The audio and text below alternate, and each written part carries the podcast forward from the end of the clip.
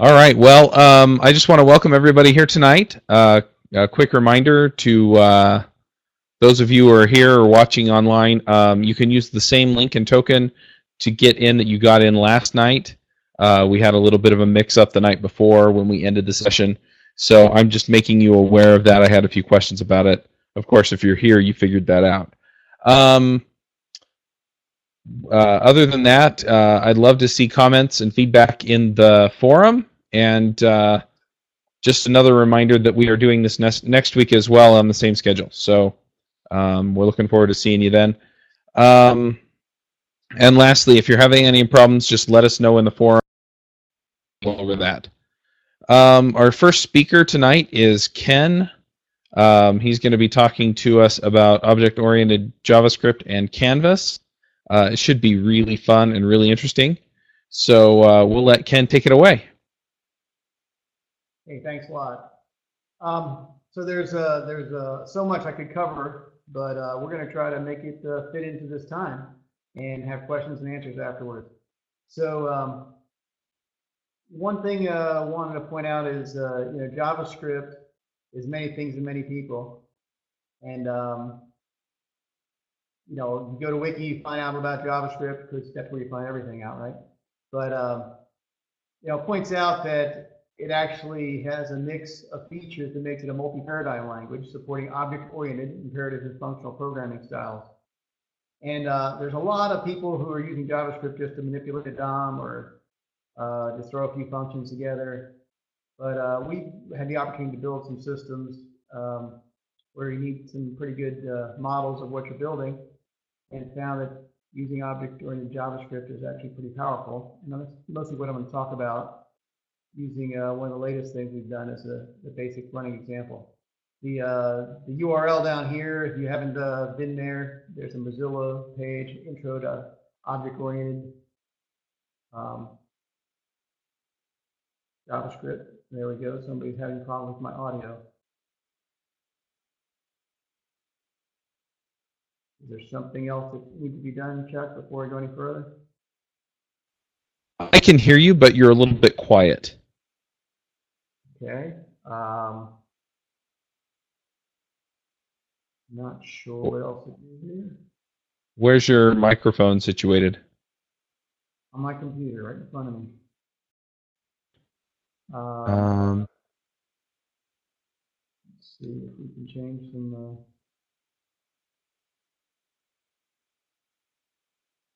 there's some settings here.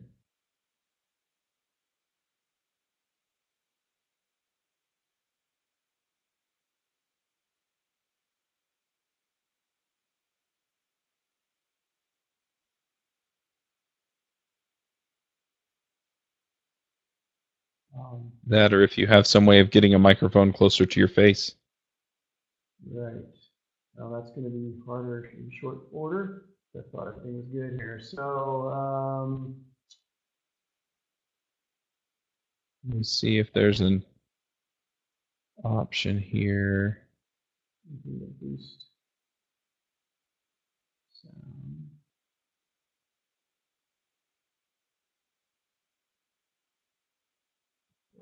For me to turn you up or something. How about that? Is that better? Oh, that's better. That's better. that's much better. That's much better. Like better for everybody else out there? Yep. All right, good. Sorry for that interruption. So anyway, uh, so this is a, just a bit.ly link to the Mozilla page, which is an intro to object-oriented JavaScript. If uh, you haven't done any object-oriented JavaScript, it's a good place to start. And um, you mentioned object-oriented JavaScript Canvas. I'm not going to get into a lot of the details of Canvas, um, but we are certainly going to be using that and showing you how uh, you actually can test things on Canvas if you do it in an object-oriented way. So uh, the Canvas element is out there. A lot of people would uh, are sitting on top of Canvas. It's been out there for a long time, but um, there's a lot of other frameworks that kind of hide hide Canvas from you, and we're not going to talk about those frameworks. Again, I'm just going to give you an overview of how we use object-oriented JavaScript on top of Canvas and do some pretty cool stuff. And uh, the title of this talk was HotDraw Revisited. Now, HotDraw came from, uh, I guess, the mother of all object-oriented languages, Smalltalk. And uh, there are a couple, uh, what I call my, my friends, the reflective practitioners, Ward Cunningham and Kent Beck. And they had the privilege of working at a research lab where they were given uh, a lot of uh, freedom for a while back at Tektronix in the 80s. And they would have times where they'd have a week where they didn't really have anything that they had to do. So they would take a week and say, "Let's. What are we going to do this week?" And uh, one week they decided that uh, uh, MacDraw had just come out, and they said, "Yeah, I wonder what, what it would take to build something like that in Smalltalk." And they spent a few build, few days building it, and uh, they just thought it was really hot, so they called it HotDraw, and um, it kind of became a legend. So Ward Cunningham joined Knowledge Systems for a little while in the late '80s, where I was working, and uh, Ward implemented again at KSC, and then uh, myself and several others extended it. Uh, various people did it in Smalltalk.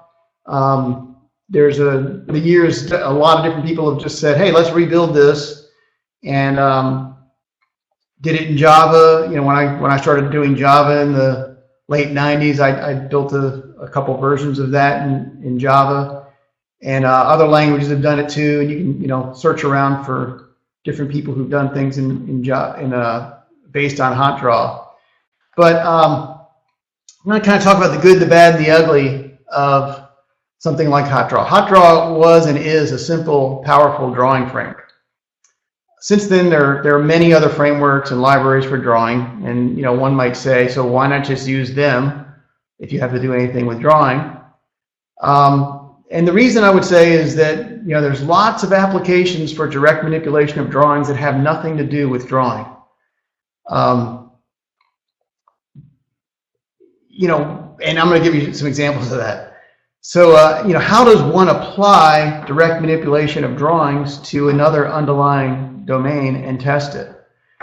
And um, we've had a couple opportunities. A few years ago, we had um, the opportunity to work with the Friday Institute of Educational Innovation um, and uh, we're not going to show the video tonight uh, due to time, but what they did was uh, they're building learning trajectories and trying to figure out how to, well, they, they kind of know in general how, how kids learn math, mathematical concepts, and wanted to have an interactive framework um, using network devices that they could kind of test the kids out and their understanding. And then we decided we, you know, at that time we had to be on mobile devices and a few other things and um, decided that what we needed to do was was build it in Canvas. They had a certain look and feel they wanted, and uh, to kind of be kind of cartoonish for the kids to engage them. And we also found out that when you're manipulating small objects in um, with your fingers, even with little fingers like those guys had, um, you really had to be careful about a variety of things. And um, so we, we built it uh, using a kind of the first version of implementing HotDraw in JavaScript. And um, but we learned a few things over the years. I said I've implemented HotDraw a few times, and almost every time it's not been in the just to show, hey, here's a drawing tool, but to do something that allows people to directly manipulate directly manipulate objects. Um, so uh, as you can see here, just a little bit larger. This is a kid. He actually had to figure out how to turn uh, a circle into six parts, six equal parts, or five equal parts. He was having trouble troubles in with it, in this particular child. But um, I just by drawing lines through a circle and trying to figure out how to turn that into five equal parts, and there was a lot of other things we did with them. But uh, I want to spend a little bit more time on something uh, I've been doing more recently, which is kind of been our, our second implementation of HotDraw. And this is uh a project we're doing for decks.com. It's actually going to beta next week. Um, but uh, it's a deck designer. And let me switch over to uh, show some live stuff rather than just these static um, pictures here. So uh, when you come to come to the deck designer, you start out with you just figure out most people building uh, decks have a house and a deck they want to attach to it. But um, we allow them to take that deck and move it around, make it larger, um, and actually, because this is not just a deck designer to see what it looks like, uh, it's to actually build it. It's for do-it-yourself or do things like take off the, the decking. And you can see that, oh, there's actually joists in there, and as you, as you move it around, you can see those joists. You might see that, oh, because we got a little bit longer, we- we're not gonna get lumber that can span that whole direction, so he realizes they need more lumber. And if I go a little further, he needs, he needs some more supports, so suddenly the beams show up in the middle. Um, we can do some other things. Um, me put the decking back on to look like, more like a deck. Um, like take an octagonal figure and um, maybe make that a little larger and decide that we want to place that off the side of the deck, but maybe uh, have it go down uh, a few layers and hook a stair to it. So we take that stair and uh, stick it over here and um, might decide, you know, I don't want it like that. I actually want the octagon integrated with my deck. So let me move the stair over here to get to the ground and move that deck over here. It'll snap right on. And of course, now it's at a different level, so we'll need to put some stairs on here. And it's not the prettiest deck, but um, let me raise this up a notch or two so the stairs don't go so far. A little nicer. And you say, okay, that's a nice deck. I wonder what it really looks like. And uh, you just switch that over to the 3D view and you can get a get a view of that. Whoops. There we go. So, um, and of course we can get the front view and side views. And all of that was just direct manipulation and um, we can show dimensions on here if you want to. And, um, notice as we have the dimensions, we move things around and everything moves with it. Or the things that are supposed to move with it, move with it at least. And um, a little bit more going on if I, oh, actually these stairs are going the opposite direction. It's not going to show up. Let me, uh, let me change this a little bit and make this, the octagon go upward. And put some stairs on here again.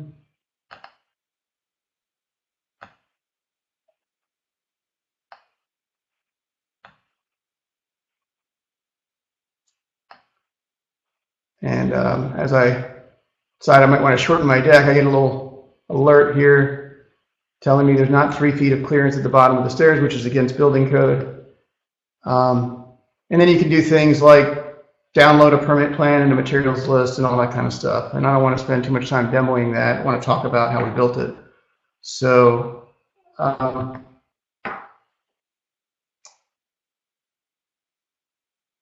let's see if we can get back to the presentation. So you see a couple um, screenshots, change the decking, all the stuff I just did here. Um, showed you the 3D.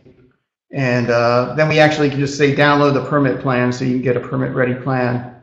So if anybody out there wants to design a deck and uh, get a permit ready plan in a few minutes, uh, wait for the next few months when it goes live. But uh, to get a materials list, etc. But let's talk about how we, we did this and, and kind of the concepts behind HotDraw and how we applied this and how you can use these same principles to do something that you might want to do that's directly manipulable rather than your typical crud of putting in your data and um, hoping that something good comes out the other side. So um, HotDraw, uh, Ward on his uh, wiki described HotDraw, and it's still out there if you want to go out there and, and listen to his, uh, actually the initial CRC cards, I don't know if people have ever used CRC cards uh, class responsibility collaborator cards. He uh, drew these cards up to describe what was going on. So as he described HotDraw, he said, you know, we started out with the usual model, view and controller. And uh, the way we implemented these in JavaScript, and these are, these are way simplified versions of what we've got, just trying to get the gist of it. Uh, the idea of a drawing, that you can add and remove figures from them, and you can draw those figures. Um, the the uh, view. Oops. Use the mouse. Okay, there we go. Um, I'm sorry, I skipped forward a little bit too far. So use my, uh,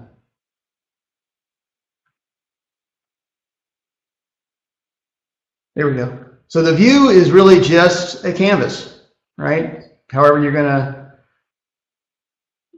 do your your um, HTML view. Uh, we use Jade in this case, but um, just have a canvas, and that's what you're drawing on. That's your view. And then when you go to your controller, um, we just did a very simple thing. We have uh, we created a drawing controller. You give it a drawing and you give it a canvas, and um, we'll we'll come back to the initialized mouse observers in a few minutes. But basically, you tell the, the drawing controller, you say draw, and it tells, um, it basically tells its drawing to draw on top of, uh, on top of a context. And uh, we'll show you how that works in a minute. So um, after looking at the basic model view controller, he points out that the drawings, the main model in, in HotDraw. Uh, drawings hold figures. And he drew uh, the idea of an abstract class of figure with a few refinements. And um, we found over the years that um, instead of just calling things figures, start with a drawable. Because if you're just drawing figures, that's great. But if you have something else that isn't a figure that has some other semantic meaning, we just want to have something that knows how to draw and um, so we, we came up with this drawable, and all he does is have a few properties, and uh, he's kind of our abstract class, that before you draw anything, it, it sets the context, sets the properties on the context, and, and draws it. But um,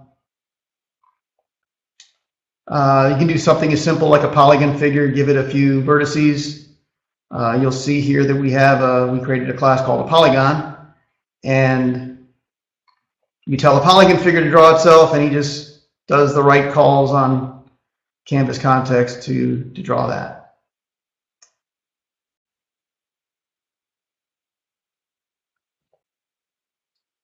So the uh, other thing Ward points out is drawing controllers collaborate with tools to make changes. Now he said he didn't make a card for an abstract tool, but we found out that we needed an abstract tool, so we built one. And um, the basic idea of the tool is it knows about its controller. Um, he can get to his drawing through the controller. Uh, when the tool activates, he keeps track of what was the previous tool on the controller, so he can set it back.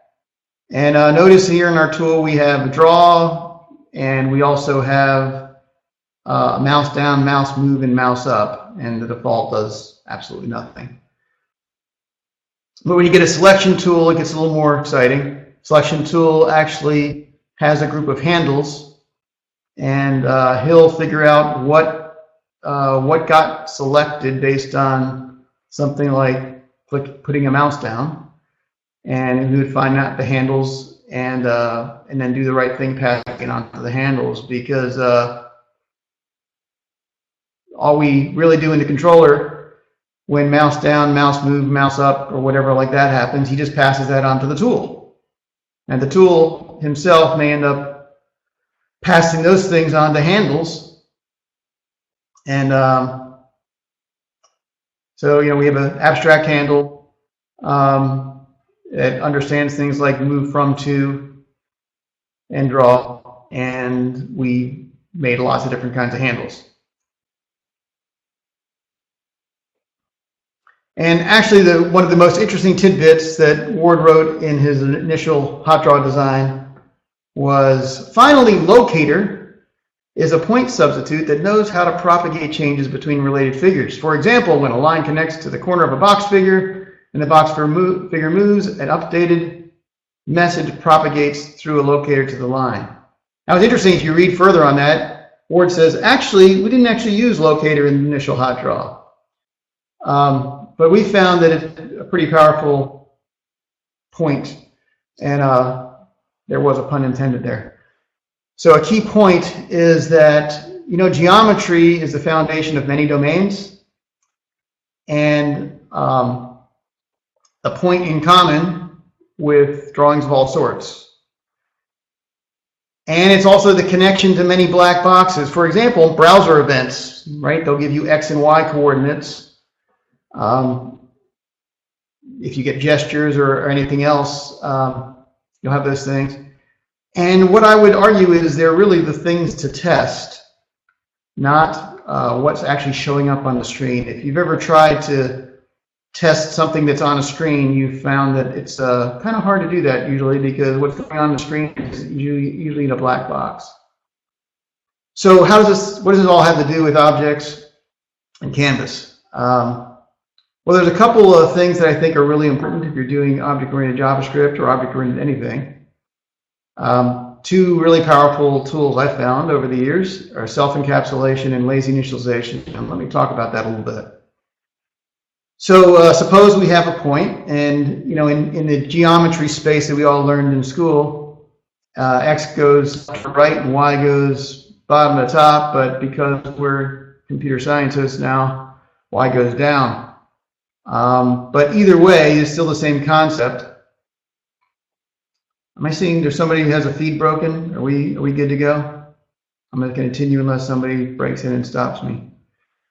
Um, okay, everything's good.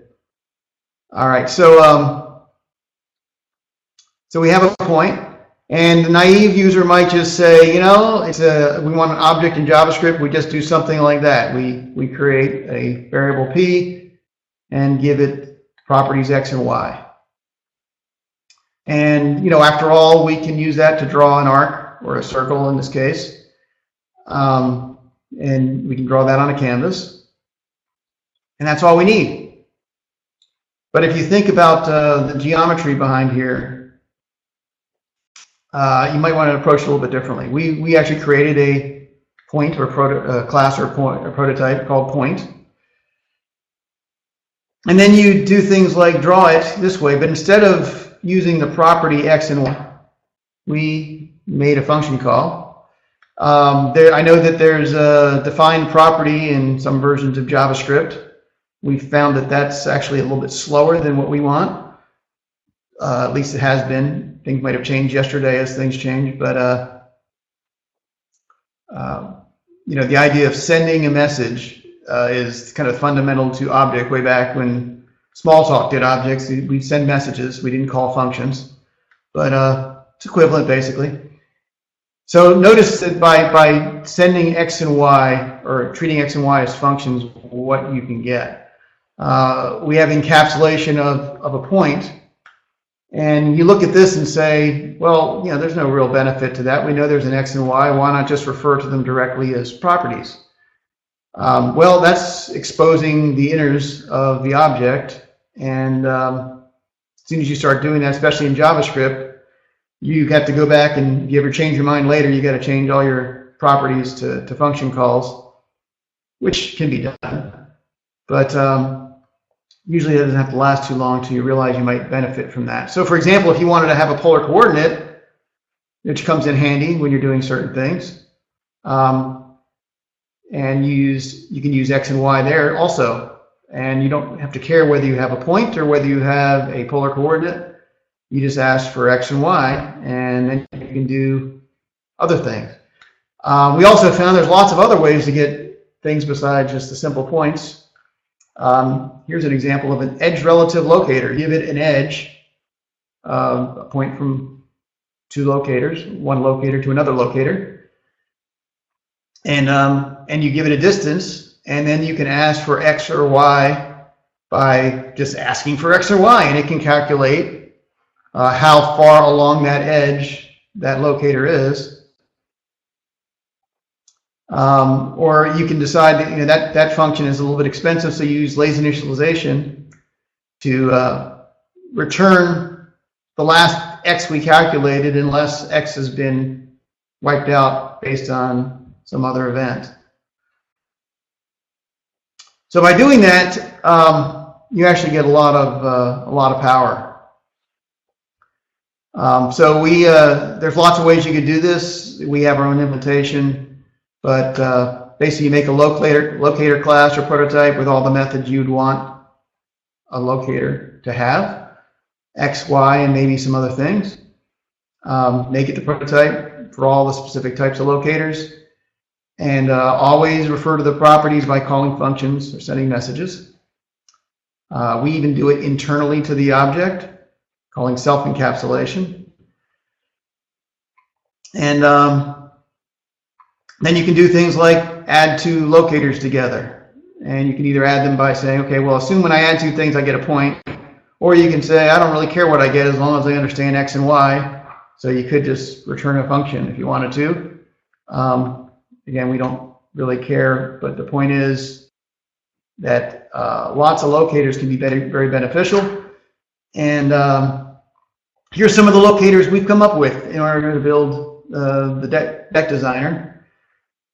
An edge intersection locator, edge relative locators, uh, both fixed edge, fixed distance from an edge, and whoa, what just happened there? Somehow my jumped way back. And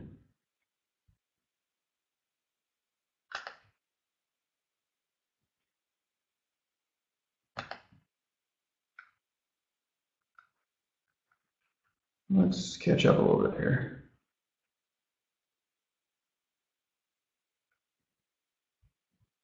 Okay. So, yeah, so fixed edge locators, proportional edge locators, so something that's halfway down the edge. Uh, a normal to edge locator that says, okay, somewhere along the edge to a certain point and offset by a certain amount in the normal direction. Um, polar coordinates, relative locators. Uh, we got the 3D locators. So uh, you can take an XY position and add some relative Z to it. Or you can have a three point, uh, X, Y, Z locator and you only care about X and Y, or you only care about X and Z, you only care about Y and Z. Or even a three source relative locator that gets X from one place, Y from another place, and Z from another place. And using this, um,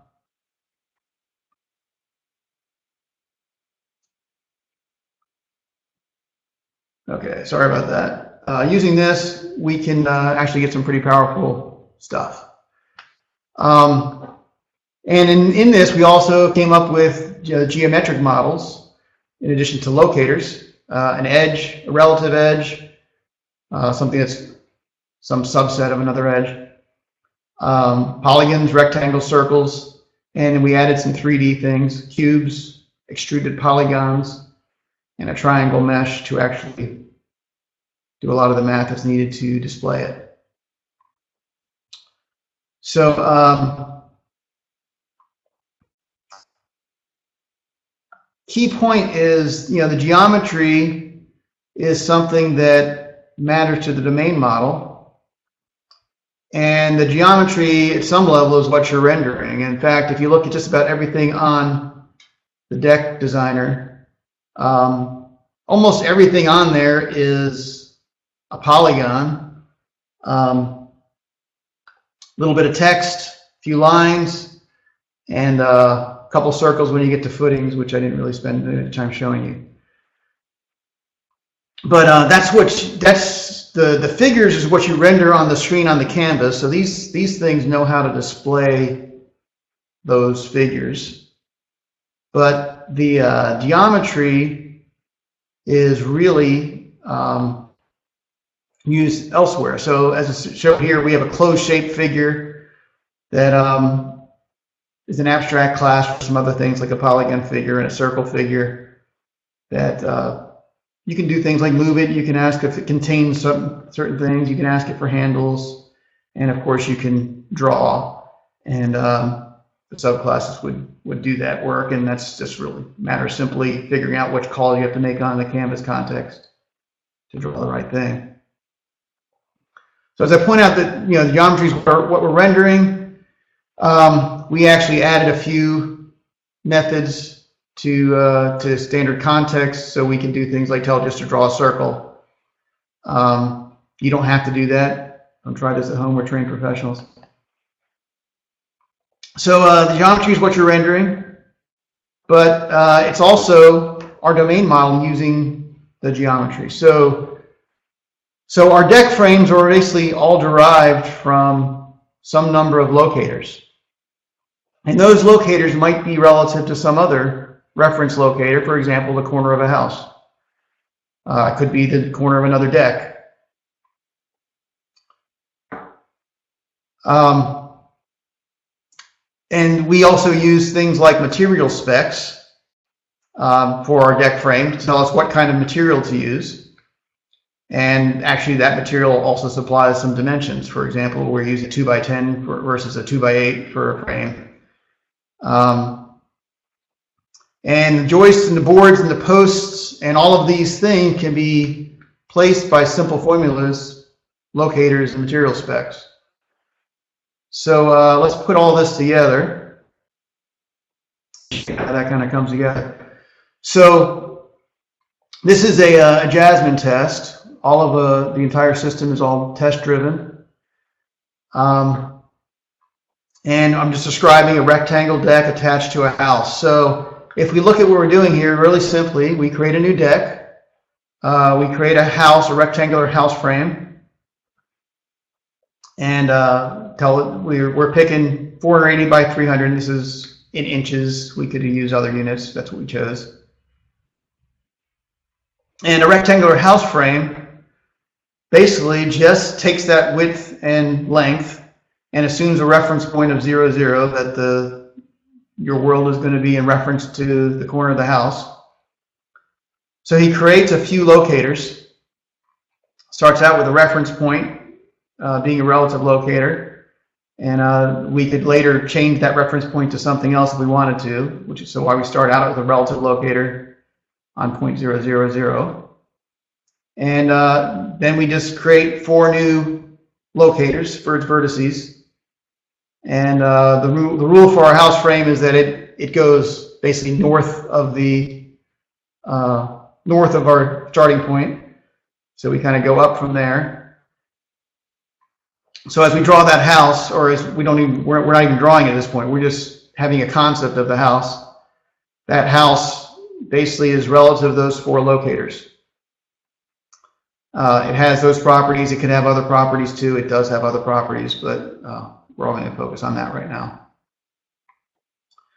So uh, we add that house to our deck, and then we create another rectangular deck frame. And a rectangular deck frame, uh, we chose to make the, uh, the frames go south of zero. So I gave it those two dimensions and does a very similar thing, but he just draws in the opposite direction. And then we, uh, do something like move him by 24 in the x direction and 0 in the y direction. And when we do that, of course, uh, he just does a couple things here, like tells his reference point to move, and when he told his reference point to move, everything else moved. That was uh, just on the relative locator to move his x, y, and z. And since all of the other locators were relative to him, he just moves. So now we have our, our rectangle moved over there. And now I tell the rectangle to check attachments. This is, gets a little hairier. Um, but when we check those attachments, um, leaving a bunch of code out here, but he says, okay, what are the target attachments? Based on the location, he find out, finds out what else is there. And he happens to find out that, oh, this deck happens to be at the edge of a, or the, house, the deck happens to be at the edge of a house. So that gives us a deck to house edge attachment. And um, that deck to house edge atta attachment does something to figure out where his relative locators are and he knows that uh, because of where he is, that he's going to um, because he's uh, going horizontal rather than vertical. Um, he's setting up his proper x and y sources for his new location. So now all of a sudden we expect that after you do that, that your your deck is actually attached to your house, and we want to then check did that actually happen. So I now take my uh, house, I, I, record where my rectangle's box was. I now move the one of the house's edges by by 10, and hopefully the rectangle, the, the frame moved also. And our test pass, and it does. And we see that a few things have changed. Now, notice when we did that, the moving, moving the edge, we actually changed some of the relative locators of the house. Everything else moved, and it all works. So the cool thing is we can build our domain, test all this stuff, all with geometry, has nothing to do with seeing anything on the screen. Um, and we can make sure that everything works. So what, how does that map to actually rendering it on screen? Uh, well, we, this is where we get back and we have a deck view controller and a, uh, we'll jump into that in a second. So we look at uh, our deck view controller, and I think earlier we said our, our controller takes a, uh, a, our drawing controller took a drawing in a canvas our deck view controller is not much more than that, but he, he happens to hold on to the deck also. It's convenient for other reasons. So we get our deck, a drawing, and a canvas. And we get our drawing by asking our deck for its top view. And he just gives me a new deck drawing on the deck. And the deck drawing isn't really complicated.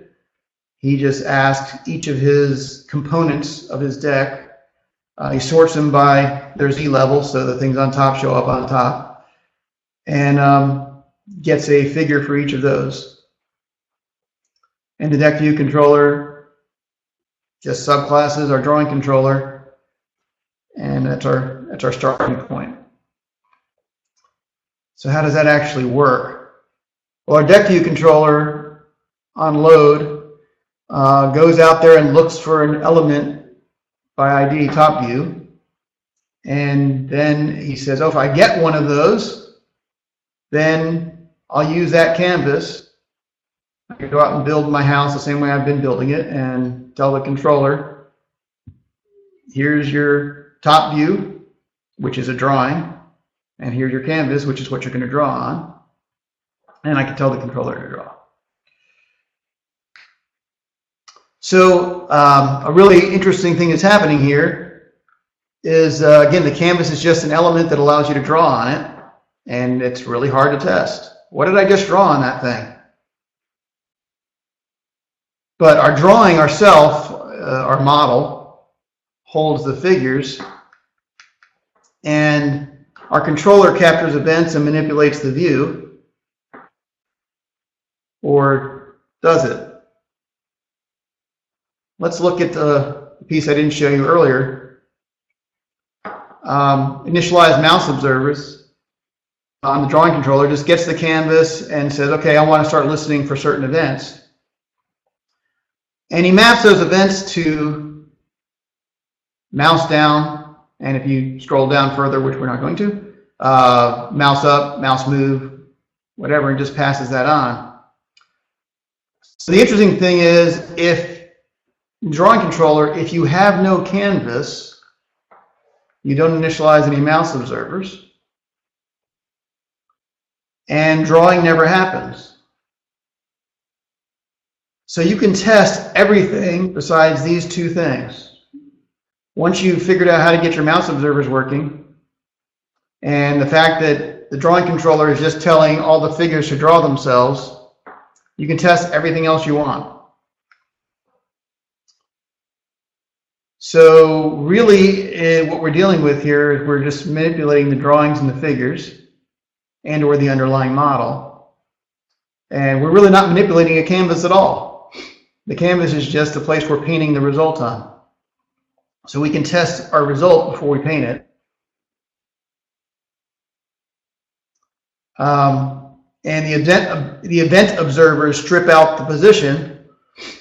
So we can also do things like test the controllers, the tools, and the handle, right? Simply create a controller outside of any HTML element, test what happens when you send those pseudo events like this. I can describe my drawing controller. Uh, I create a new drawing, I create a new controller without passing it a canvas.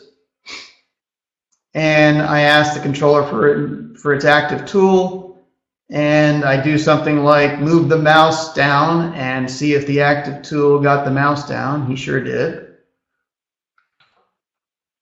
And uh, if my active tool is a selection tool, I can test things like that. Create again, create a drawing, create a create a figure, um, create a test handle, create another polygon. It's right. So I got a triangle and another polygon up there. I add them both to the drawing. I set up my controller, my tool, and now I say if the tool's mouse goes down, what happens? It should select a handle, and it should be the handle that I expect it to be selecting because I put the mouse down at the point that I wanted to have happen. So I'm testing everything as if the mouse down went down at a particular point, and by doing that, I don't have all I have to do is one point in time just make sure that my my mouse observers are observing the right thing, and I'm mapping my my uh, x and y events to the proper uh, dimensions, and I can test everything else and do the same thing with the handles. Uh, it's all the same principle. Create, uh, create a couple locators, create an edge. This is my edge handle. And I want to find out that if I tell the handle to move in a particular direction, uh, we want to only make sure that edges move perpendicular to their orientation. And it, it tests and that, that all works too. So uh, that's, you know, we're testing things like, when I go back to my desktop, that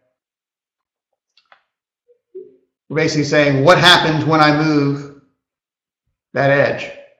We're testing it all. Um, we can't really test that the canvas got rendered correctly, but we can test that everything that happened was supposed to happen so that it should render the canvas correctly.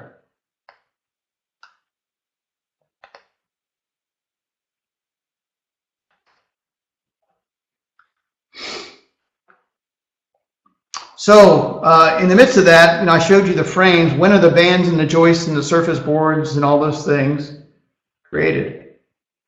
They basically only get created when we need to draw them. Um, so most of the deck frames you see, we don't really even have care about the joists and all until we need them. Or when we need to draw them, or we need to put them in a material list, when we need to do put them on a permit plan, wherever.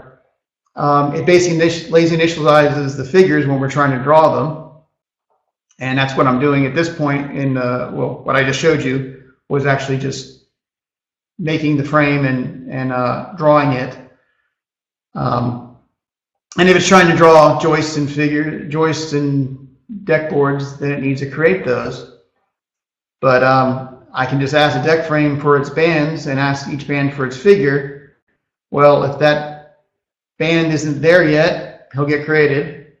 Um, but I can just start changing my deck frame, size, shape. I can trash my bands and then just recreate them over, and start over again. So, uh, for example, here, uh, my deck frame, um, I ask for bands and say if I if I have bands, give it them. If I don't have bands, uh, figure out where my edges go, figure out what my material spec is for my bands. The bands, by the way, are the edges of the frame that hold up the deck. Um, and then I create a new band uh, based on where the edge begins and the edge ends and the material spec that I need. And then I give it some offsets um, to uh, offset from center of where I want that band to go. So as we, uh, we look at that a little further, um, the band is just uh, a subclass of material, and we're basically just calculating the vertices of where that band's going to go based on that. And you'll see here that he's just everything is proportional to another locator. So a lot of the reshaping we do as we reshape the, the deck, if those bands are already there, they just move with when the locators move automatically. And if I ever need it in 3D, I extrude it. That's what that extrusion length is, and we'll see that in a little bit. Um, any material can turn itself into an extruded polygon. Uh, that works for us because we're dealing with boards on deck frames, and they all happen to be extruded polygons, three-dimensional, uh, not not not anything fancy, no splines or anything weird like that. But once I have that 3D figure, I can get the XZ figure um, to see the front view uh, or the side view. And um, I can get the shape in 3D if I need it. So those are all happening uh, as, as needed.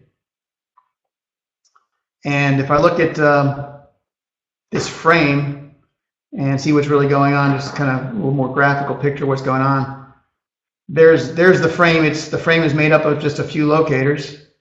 And one of, two of those locators make up an edge. And the material spec just tells me things like it's a, it's a 2 by 10 which uh, has a width of one and a half inches and a depth of 9.25 inches.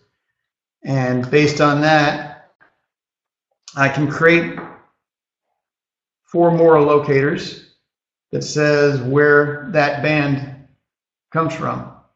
Like drawing, drawing from the width and the top, the fact that I'm looking at it from the top. Um, says, okay, that's one and a half uh, wide, and based on that one and a half wide, I draw my locator off of the original locator, one and a half away, and do that at both ends. And now I've got uh, my band, and I can do that around the rest of it. And now I get to the joists, and the joists do the same thing. They just they go along that edge, and they decide that they're going to put each of their each of the ends of the joists uh, every 16 inches right down the line. And those are all created. And as I'm, again, as I move my corners, if I, if I move that corner of a frame, everything else just moves with it.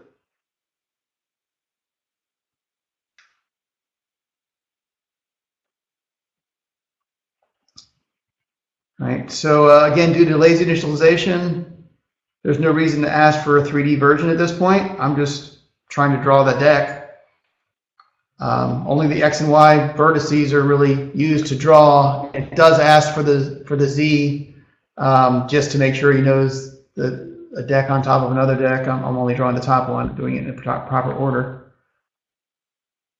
Um, and the Z coordinate may have been needed when we were attaching components. So trying to figure out where the stairs go and how many steps go down and all that kind of stuff. We got to figure out where, where those Z goes. But again, it's only using those as it needs them. Uh, nowhere during that time did it ever need to figure out what is a what does the 3D mesh look like. Uh, so once that material is located, it can be extruded into the 3D on demand. Um, any 2D perspectives, so faces of the extruded polygon can be retrieved, so I can look at the front view, the side views, whatever. Um, the same locators and shapes can be used to draw the perspective. Uh, so I, you know, just I'm looking at the same locator from the XZ view, and I have, um, you know, several coordinates to give you what that polygon is going to look like from that side. So I can draw it on a canvas, but because I've abstracted this, not only can I draw it on a canvas, I can draw it in PDF. Uh, we use PDF Kit, which is a brilliant uh, JavaScript uh, front end to, to PDFs. And um, thankfully, it uh, it used the X and Y in the same direction as our screen does, unlike PDF. Uh, naturally, it did, the, it did the inversion for us. But uh, we can take those same locators and say, let's draw, let's use those locators to draw uh, the permit plan. And then we can do the same thing, use those same coordinates to get our 3D mesh and show it in WebGL. Uh, if we wanted to, we can convert it to SG, SVG or any other system that happens to use geometry, right? Which is uh, just about anything that's drawing anything anywhere. So, uh, in summary, you know, in JavaScript, when we used uh, an OO language, we can build pretty powerful models. Uh, I encourage you all to leverage encapsulation, leverage polymorphism, and leverage lazy initialization to do that. And if the geomet geometric concepts are realized, the model could be rendered in many, many ways. And notice here, as I already pointed out, the DOM and the event handling can be a thin veneer so that you can test the rest. Um, notice I marked here that you can move the whole thing to Node and do it all on the server if you want to, uh, which we actually we actually are going to be doing. A lot of the the rendering, the, the the permit plans and stuff are going to happen on the server rather than the on the client, for example. Same model, works in both places. So that's, uh, that's it for now. Uh, Chuck, I think we have about 10 minutes for questions and answers. Yep. Um, I'm going to go ahead and uh, switch over to Q&A mode. That way people can uh, ask you uh, questions by enabling their microphones. And then um, while we're doing that, then we'll start asking questions out of the chat. So if you have a question, go ahead and click the Ask a Question button, and uh, we'll get that asked. Uh, while we're waiting for people to raise their hand, uh, Stan Fisher is asking, have you tried using WebGL instead of Canvas? If so, is it faster or slower? Uh, so the 3D view is WebGL. So uh, let me switch over to this. This is all WebGL um, over here. So we just turned our 3D models into WebGL components. So I'm not sure if it said faster or slower than what. Probably than Canvas. Uh, well, I mean, WebGL is um, really you're just drawing WebGL on top of the canvas at the end of the day. hmm. All right. Uh, Harold Short asks, does changing material type cause the layout to change, like spacing between joists? If so, can you show us? Yeah, uh, actually, in this release, we're not giving the user um, options on that, but they do have options on things like uh, the footing size. I didn't show you the footings, uh, the railing height. So uh, if I just change that to um, 42 inches, and I guess you didn't see the previous versions, but those are 42 inch rails now. Um,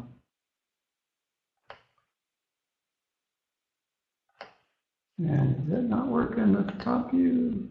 Whoa. There we go. Change it to 36 inches. Trying to change it to 36 inches. Something's locking up on me. Demo land. well, we'd know if your internet went out. It worked. so yeah. All right. The next question is, um, what would it take to do a section view across an arbitrary plane? It would require projection transformation of faces. Yes. Um, right. So we can uh, kind of do that, but um, yeah, I mean it's really about about your model and how much math you want to put into your model. Uh, but yeah, we we definitely have some uh, some more complex math in certain places, and um, others we're just letting like WebGL takes care of all that in the 3D space. You just tell it, here's your stuff, and as you rotate things around, rotate your camera around, it takes care of it for you. But um, you can mathematically if you wanted to. Cool. Okay, OSM, who I'm going to pronounce as awesome, is this source available anywhere? Uh, no, well, uh, certainly the Dex source is not. Uh, we are planning on, uh, at some point, taking some of the base uh, HotDraw type of stuff, and we will make that public. Uh, we don't have a particular schedule on that right now. We're, we're trying to get the beta out, and we've designed it such that there's a different layer for that. We haven't uh, spent the time to to verify that and document it, and you know provide a provide the nice demos and stuff you'd want to, to do to to show that. Um, check back on uh, RoleModel's GitHub account and uh, in, in a few months and it's there. All right. Uh, Aaron Klander says, in your opinion, what is the most challenging part of doing OO in JavaScript? Um, boy. Um, you know, there were certainly some things that we had to get used to. Some of the way that constructors work when you start inheriting a few different layers down. Uh, well, I mean, the functions are you're inheriting prototypes, uh, and and that that was probably the biggest challenge. Um, the other is that there's no good tools that we found yet that will show you the hierarchy nicely. So you know there were times when we're trying to trying to uh, do something and we have you know like uh, an octagonal deck frame is you know three levels deep in hierarchy and there's no good way that we found yet um, and we probably haven't looked hard enough but uh, no good way to say okay this method came from uh, two layers up, you know, we just have to know the hierarchy and know where to look. So that's uh, so really the tools will probably be the biggest challenge. Um, so the, the constructor issues, we eventually figured out how to work around that after getting bit a couple times. But uh, you know, once you've uh, once you got past the constructor issues, it all works beautifully. All right, Harold Short is asking, do you code in ES6 or something and file? Uh, no, we did all this in straight JavaScript. Uh, we thought about CoffeeScript, um, and when we started this whole thing, uh, yeah, just this didn't feel like there was a compelling reason to uh, do anything different besides JavaScript. I don't see any reason might not work in any of those other things, but we just didn't. Can you share some resources to learn how to start embracing the OO paradigm? That's by Federico. Yeah. Um, you know, there's a, there's been a lot of good books in the past about objects. You know, unfortunately, once everybody started using object-oriented programming, people stopped teaching about how to do it well. Back in the uh, late 80s and early 90s, that was all about it. It's, it's a different paradigm in programming.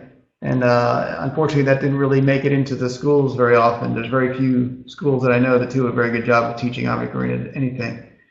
Um, there, there, um, there was a book by, um, uh, why am I blanking out his name? Uh, Dave West, the Microsoft Press did a few years ago uh, about object-oriented. It wasn't JavaScript, but it was an object-oriented book. And then there's a um, there's a classic one by David Taylor that was written in the late 80s. Um, in uh, in Ruby, um, uh, Sandi Metz recently built uh, wrote a very good book about objects in Ruby. Um, I haven't found a particularly great object-oriented JavaScript tag. I mean, part of it, you know, I kind of grew up uh, in the 80s in Smalltalk, so I don't think I have to spend a whole lot of time learning how to think object-oriented now since I've been doing it for a long time. But uh, those would be some of the places I would look for those books.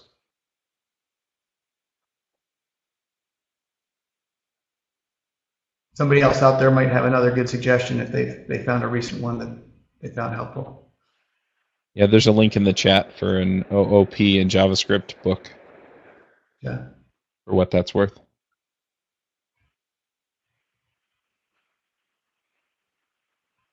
It's always nice to see examples in whatever language you're actually using. Right. All right. Well, um, it looks like. Okay.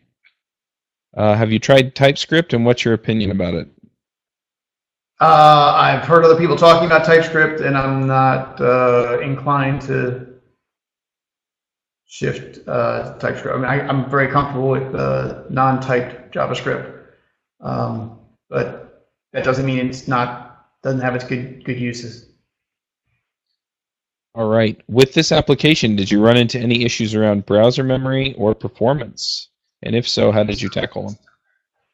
Yeah, uh, browser memory not so much. Uh, performance, we uh, you know using a lot of the lazy initialization techniques and then just caching. Um, that got us the biggest performance bang for the buck uh, when we are calculating all those joists and everything, it started slowing down. We started building decent sized decks. And then we found just by um, caching those locators, uh, a lot of it came from ca calculating the, the, angles and the edge locators. And if you just cache, um, cache it when you calculate it, uh, it, it ended up, we, we got huge performance benefits from doing that. So another benefit of lazy initialization, uh, we found out where, where it was uh, where it was spending its time on you know these same methods time and time again, and just said, okay, can we cache the can we cache the answers and get some benefit out of that? And we tried that. It took uh, about three hours one night to get a huge performance increase from that. Which is typically what I found is you make it run and then you make it right, and often you make it if you if you've done a good job of encapsulating, then you just figure out where where you need to do some shortcuts and do some caching. Usually in, a, in a, just a handful of methods. All right. Well, it is seven o'clock here, nine o'clock Eastern. So uh, we're gonna end the Q and A here. Thank you, Ken. Uh, it was really interesting to watch, and uh, you know everybody in the chat. If you could give Ken a virtual round of applause. Um, we'll we're I'm gonna set back to presenter mode for a minute so that uh, Rahat can get uh, ready to go, and then we will be back in a few minutes. Thanks, Ken. Thank you.